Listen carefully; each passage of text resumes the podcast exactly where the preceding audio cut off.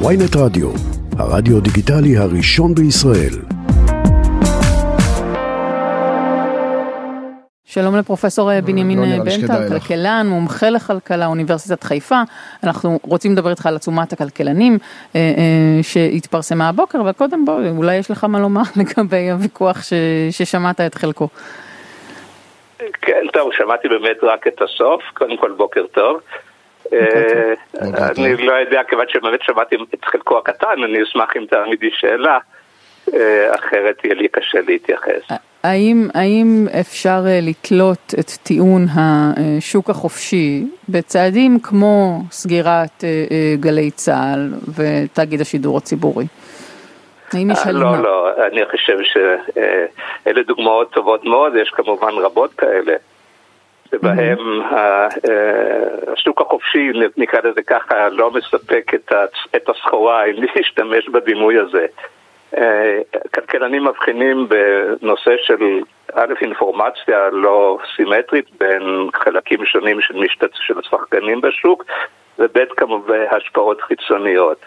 ברגע שקיימות בעיות באחד מההיבטים האלה, השוק החופשי פשוט איננו, איננו מספק את מה שהחברה הייתה רוצה שהוא יספק. אה, ובמקומות כאלה הממשלה, יש תפקיד חשוב מאוד לממשלה. אה, בפרט כאשר אנחנו מדברים על הפצת אינפורמציה, יש בעיה מאוד מאוד חמורה. אבל, ש... אבל הבעיה, אתה קצת הופך את הסיבה וה, והמסואב, לא זאת אומרת, הבעיה היא שיש בעצם, אה, לשוק החופשי יש בעיה להתחרות בחברות שאין להן מודל כלכלי וממומנות מראש, ולכן התחרות פה היא לא, היא לא הוגנת. אז שוב, אנחנו לא מדברים על תחרות במובן הזה שמישהו מוכר, אה, אני לא יודע מה, תפוזים יותר ביוקר או פחות ביוקר. כאן מדובר על שוק שאין לו, אמ, כן, אין לו קונה ובוחר במובן הסטנדרטי של המילה. זאת אומרת, כאשר אה, מישהו אה, צורך מידע, זה בהקשר של חדשות, כן, אז הוא כפוף כמובן כן. לתחנת שידור שמעבירה את המידע הזה. עכשיו, ברגע שאנחנו mm-hmm. מדברים על אינטרסים מסחריים שמעבירים את המידע, או אינטרסים פוליטיים, לא משנה, שמעבירים את המידע, mm-hmm. אז מראש אנחנו צריכים לחשוד בכך שהמידע לא יהיה אה, נקי או חף מהטיות. ותפקידו mm-hmm. של שירות אה, אה, ציבורי, כל שירות ציבורי, הוא באמת לשרת את הציבור, כשמו כן הוא. ואנחנו אמורים לבנות את המערכת הציבורית כך שהיא באמת חפה משיקולים אה, אנוכיים, נקרא לזה כן. ככה, ותשרת את לומר שזה לא בטוח שזה המצב בפועל שקורה בדברים האלה, אבל הוויכוח, אם אני אחדד את הוויכוח, היה שלומר שבוא נסגור את גלי צה"ל ותאגיד ונפתח את זה לשוק החופשי, זה כמו להגיד בוא נסגור את הרבנות הראשית ונפתח את uh, ענייני הכשרות לתחרות חופשית. זו הייתה ההשוואה שאני עשיתי, השאלה אם זו השוואה במקומה, שאתה חושב שזו השוואה לא נכונה. כיוון שאני לא צרכן גדול של שירותי כשרות, קשה לי קצת לענות. אבל בואו ניקח דוגמאות. אחרות, כן, uh, כדי להרחיק את זה מנושא של דת ומדינה. האם המדינה צריכה להיות רגולטור בכל הנושא לפיקוח על איכות מזון? אני חושב שאין. ספק שהתשובה לזה היא כן. זאת אומרת שאנחנו לא יכולים להשאיר את זה בידיו של השוק החופשי. ושוב, אני, כפי שאני אומר, אני צריך להרחיק את עצמי מנושא הכשרות, אבל אני יכול להבין אנשים שאומרים, אנחנו רוצים רגולטור שיפקח על נושא הכשרות, כדי שנדע באמת מה אנחנו okay. אוקיי. מקבלים. טוב, בוא נדבר, העלינו אותך לשידור כי אתם חותמים, יש עצומה, עצומת הכלכלנים, אתה כלכלן ומומחה לכלכלה מאוניברסיטת חיפה, ואתם חותמים על uh, מכתב uh, של כלכלנים, שבהם יש אגב אנשים ממקומות שונים, יש את uh, פרופסור דניאל קנמן, יושב ראש המועצה הלאומית לכלכלה לשעבר uh, יוג'ין קנדל ומנואל טרכטנברג, ומצד שני את עומר מואב שפעם ייעץ ליואל שטייניץ, ומנכ"ל משרד האוצר לשעבר פרופסור אבי בן בסט, אנשים שונים שמתריעים בעצם ממה, ממה, על מה אתם חותמים, על איזה עצומה, מה המסר המרכזי שלה? טוב, קודם כל באמת אני מאוד רוצה לחזור על הדגש שאתה נותן, האנשים האלה לא רק שונים מבחינת הרקע הציבורי שלהם, הם שונים מאוד בהשקפותיהם בעניינים פוליטיים כאלה ואחרים. זאת אומרת, העמדה שמוצגת שם היא עמדה מקצועית שמבוססת על הבנה אה, של כולנו בעצם, של מה, מה הספרות הכלכלית אומרת לגבי החשיבות, עכשיו אני שוב חוזר, של שירות ציבורי בלתי מוטה, בהיבט הכלכלי. וזה בעצם מה שהעצומה מנסה לשדר, כי היא אומרת, אוקיי, כדי לקיים כלכלה פורחת וצומחת, שיש בה אמון, הן פנימי והן חיצוני, הכלכלה הזאת צריכה לחסות בצילה של מערכת משפט שבלתי מוטה, שתשרת את ה, שוב, את האינטרס הציבורי על פי מיטב ההבנה המקצועית.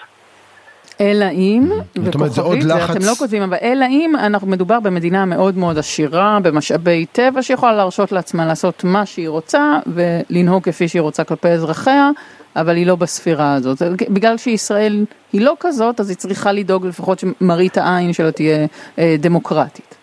אני חושב שאפילו הסייג שאת מעלה לא נכון. ואנחנו כי... רואים את, ה, כן, את, ה, את הקשיים שמדינות מאוד מאוד, כמו שאת אומרת, עשירות נתקלות בהם, כאשר הן אינן נענות לצרכים של האזרחים, כן, ואז אנחנו מדברים על מצב שנקרא המחלה ההולנדית. לאיזה קשיים יש למדינות המפרץ אה, כן. לעומת, אה, כשבאים לדבר על החנופה האמריקאית כלפיהם ועל, אתה יודע, מדינות ש... עוד פעם, ברור שלהיות עשיר זה יותר טוב מאשר להיות נכון. עני, נאמר ככה, כן? כן? אבל גם מדינות עשירות מאוד, בסופו של דבר, תיכשלנה עם... המערכות שלהם, המערכות המשפטיות שלהם, והמערכות, כן, כל המערכות בעצם של השירות הציבורי, לא תהיינה מקצועיות וחפות מהטיה. ואתה חושב, דווקא זה דוגמה טובה מה שדוריה העלתה, שאלה אם אתם לא מייחסים כולנו פה בכל העניין של הכלכלים חשיבות, חשיבות מופרזת לעוצמתה הדמוקרטית של ישראל? זאת אומרת, האם המקרה של אה, כרסום בדמוקרטיה, שחלק מהאנשים אומרים שזה מה שתעשה המהפכה המשפטית, יש כאלה שאומרים מה פתאום, זה להפך, זה חיזוק הדמוקרטיה, האם ככלכלן יש לה השפעה ישירה על הכלכלה של המדינה? זאת אומרת, האם באמת הסכנה שאם זה ייתפס, גם אם זה לא ככה, כפגיעה בדמוקרטיה, זה באמת יכול להשפיע בסוף גם עלינו אזרחים מבחינה כלכלית? התשובה היא כן, אז שוב, והרשומה הזאת גם מצביעה על דוגמאות, כן, של הדוגמאות הסטנדרטיות של הונגריה ופולין.